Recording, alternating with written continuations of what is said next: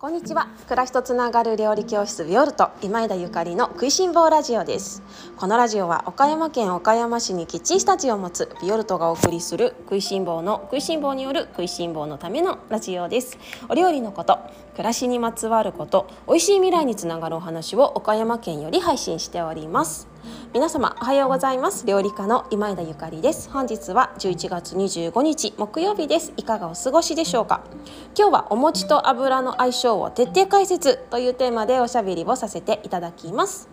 週も真ん中になりましたね。皆様いかがお過ごしですか？今週は23日が祝日だったからなんとなくのんびりあの軽やかな方もいらっしゃる多くいらっしゃるかな。私自身も今週は月曜日にレッスンが全部終わったんだけれどももうね12月の準備始めないとということで実は始めてはいるんですがまあそうは言ってもあの毎日レッスンがあるわけじゃないのでね隙間時間を見つけてお友達とお料理しながらワイン飲んだりとか最高でしょ？最高でした。それからえっと会いたかった方会いたかった方っておしゃべりしたかった方とズームであのこういい時間なんかセッションっていうのかなをあのさせていただいたりとかしましたね。もう毎日が気づきの連続でね。でも今年私ずっとそうなんですけれどももう明日がね楽しみでしょうがないの。で何が何で明日が楽しみでしょうがないっていうかっていうと明日はどんなことに私気が付くんだろうっていうことなのね。何があるんだろうっていうよりかは自分自身が何に気が付くんだろう。新しくね。新しくどんなことに気が付くんだろうみたいなことがもう楽しみで楽しみであの毎日生きているっていう感じですね。今まで気づかなかったこととか今まで当たり前だったと思ってたこととか今までフォーカスしていなかったことがなんか最近はぐわぐわぐわっと持ち上がってきてあのそれがひっくり返るみたいな。気づきがすごくたくさんあってでもうねドキがドキドキが止まらないっていうかワクワクが止まらないんですよね。あのオンラインビオルトのねオンラインチームの皆様はそんな私のあの ドキドキ加減を感じ取ってくださってるかとね思いますけれどもまた今週もあの学びや気づきがめちゃくちゃ多い週ですのであのちょっと消化自分の中でねちゃんと消化できたらまたオンラインサロンの方にねあの書かせていただきますね。みんなも一緒に何て言うのかなあの共感してくださるからいつも私もすごく元気づけられてるしなんかみんなと一緒に成長してる感じがしてね勝手ながらですけれども嬉しく思っております。いつもあのオンラインサロン見てくださってありがとうございます。では、えっと、今日の本題に移りますね。今日はお餅と油の相性を徹底解説というテーマです。あの12月も目前ということでだんだん、まあ、お正月の準備もしないとなっていうところですよね。えっと、料理教室ビオルトでは、えっと、去年かな？去年はオンラインでおせち料理のレッスンを、えー、発売したんですけれども、えっと、毎年恒例でおせちレッスンみたいなものもキッチンスタジオでしていて今年も開催予定でおります。その他あの私のねあの大好きな蒜山工芸さんのお餅を、え取り扱ったりしていますのであのそんなお話もこの今日のラジオの最後なんかでご紹介できたらと思っているんですけれども。えっと、私のその大好きな大好きなお餅の話そしてそのお餅をうんより美味しく食べる 目から鱗のあの油との相性を今日は徹底解説させていただきたいと思います。では早速。では早速いきますね。岡山に来てからお餅が丸いんだっていうことに気がつきました。いやお餅が丸いんだっていうか西日本は丸いお餅で東日本は全般的に四角いお餅ですよね。で私は実家がね、育生まれ育ったのが関東圏ですので四角いお餅で育ちました。えっとのし餅を切ったものですね。でそれをトースターとかで焼いてお醤油まぶして海苔で巻くみたいなものがよくある我が家のお餅の食べ方だったんだけれども岡山に来たらね10年ぐらい経つんですけれどもお餅餅が丸いんだっていうことに改めて気づいたわけなんです。ああいう噂には聞いてたけどっていうやつですね。でそんな中でねそのお餅を茹でるっていうことを茹でるという文化をそこでまた新たに知りまして学びましてでこの丸い白いお餅を茹でる美味しさっていうのいやーこれ岡山に来てあの良かったことの一つです。これを知らなかったなんてねこれを知らなかったなんてあの食いしん坊街道をどんだけ損してたんだって思うぐらい今は白い丸餅をあの優しく茹でてそこにお醤油たらりと垂らして食べるのが大好きなんですね。えっと、しあのお餅ねお醤油かけて食べるえ今申し上げたんですけれども他にもきな粉とかまあ時に小豆の時もあるしあと関東の人は意外と納豆とか大根の人とか合わせるのでどうそれうげって感じ？西日本のあの皆様におきましてはどんな感じですかね？意外と納豆とか大根おろしとかも美味しいんですよ。が白餅はそんな感じでいただくんですけれどもえっとオリーブオイルをね茹でたお餅にたらりと垂らして食べるのもめっちゃ美味しいの。でオリーブオイルじゃなくってもごま油もおすすめ。ごま油もおすすめです。油と塩。油とおしょお醤油なんかがあの私の好きな白餅ゆで白餅の食べ方ですね。であの蒜山工芸さんのお餅は白餅と玄米餅って2種類あって、まあ、白米で作ったものと玄米で作ったものでこのまたね玄米で作ったお餅をお餅がねさらに油との相性がめちゃくちゃいいんですよ。で今日はこれをもう超語りたい私。まずこの玄米のねお餅コクがあるので油との相性が抜群です。えっと、玄米餅は私茹でません茹でずに焼くか揚げるかどちらかです。焼いて油を垂らすかそれとも最初から油で揚げるか。油で揚げるって言ってもあのたっぷりの油で揚げるんではなくて少量の油で揚げ焼きみたいな感じですね。すぐに火が通って意外と焼いたり茹でたりするよりも早いんですよ。そして香ばしくって満足感もあるのでめちゃくちゃお腹が減ってる時なんかもうすっごい助かるアイテム。子供たちも大好きです。で揚げたお餅はねお塩だけでももちろん美味しいし、えー、お醤油かけて食べても美味しいんだけれどもこれがねスープに入れると美味しいんですよ。揚げ餅かけるスープ。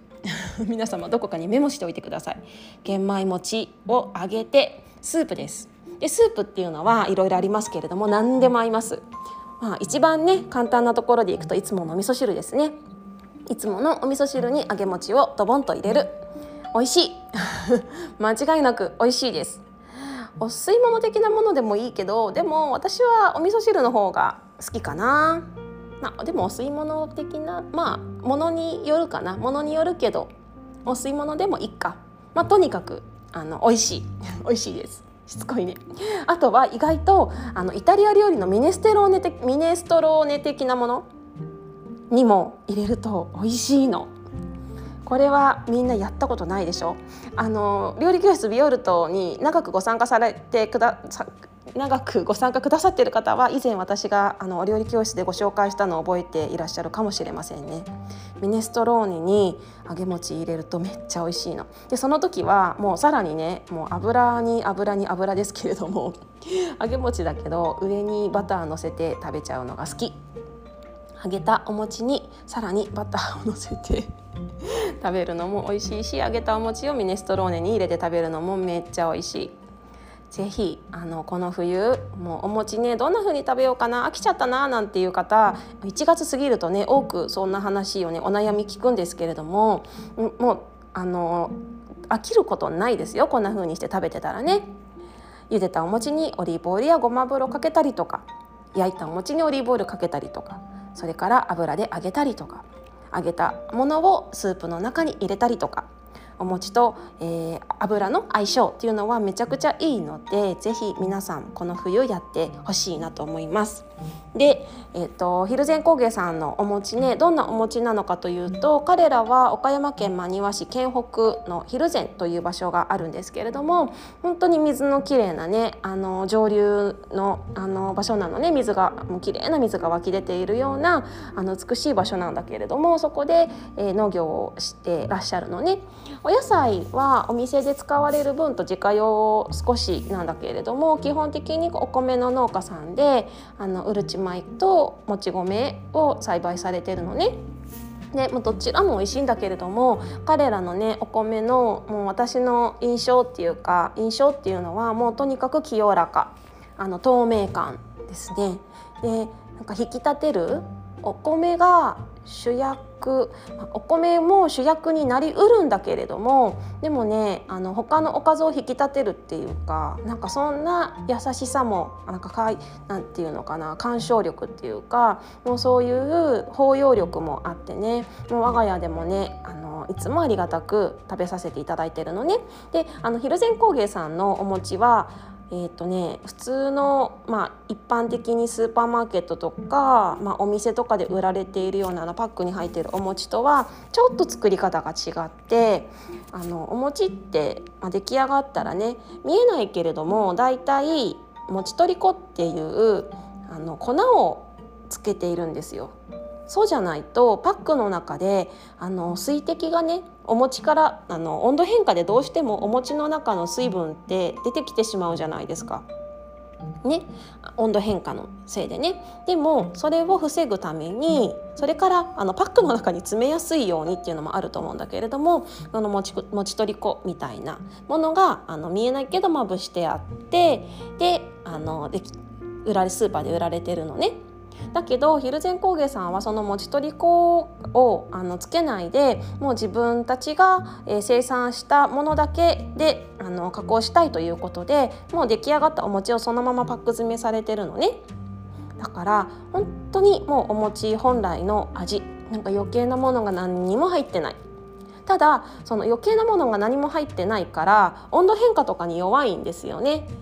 あの冷蔵庫の中に入れていたものを少しあの台所に出しっぱなしにしていてまた冷蔵庫に戻すみたいなこの繰り返しをしてたりするとかあとは開けなくてもねあの温度変化のあるところに置いてたりとか時間が経ったりとかするとあと見えないあの傷みたいなものを袋にもどうしてもあの袋にどうしても開いてくる気が付いてないけどね私たち。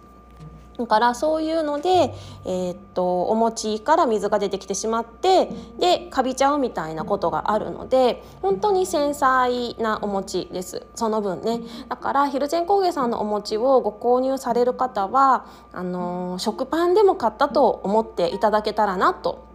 とねあの思います。食パンって放っておいたらカビますよね。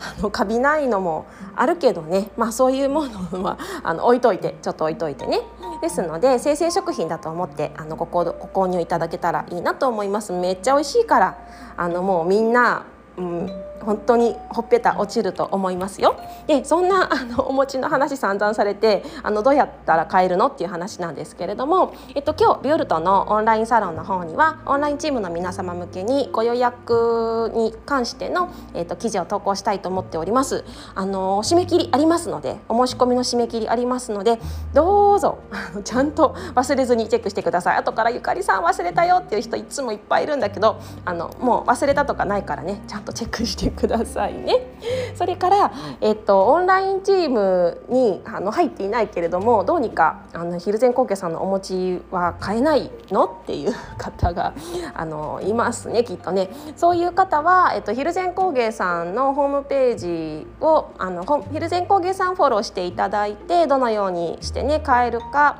あのチェックしていただくか。それから、えっと、12月19日にあの蒜山高原の高谷さんを、まあ、お呼びして、えっと、お餅持ってきてもらおうかと思ってるのビオルトに12月19日の日曜日ビオルトオープンキッチン開催させていただきます。なのであのこの日にねもしあのタイミングが合う方がいらっしゃったらあの教室をオープンするその日にご購入いただけるかもしれませんのであの来ていただけたらと思います。ただあの当日販売分は数がそんなにないと思いますしあの必ず手にあの入るかどうかは私もお約束ができませんのであのそれだけあのご了承いただけたらと思っております。ビオルトのオンラインチームに入りたい方はぜひあの入ってください。ビオルトのねもう蒜山工芸さんのお餅が買いたいからオンラインチームに入るっていうのはなんか、まあ、違うかなと思う 思うけれども。ただ、まあ、そんな食いしん坊の方大歓迎です。いろんなねお餅だったりとかそれからチョコレートだったりとかもう12月もねいろんなお取り寄せを私企画しているんですけれどもあの食いしん坊の方にはたまらないオンラインチームになっております。ぜひチェックしてください。それでは皆様今日も美味しい一日をお過ごしください。暮らしとつながる料理教室ビオルト今枝ゆかりでした。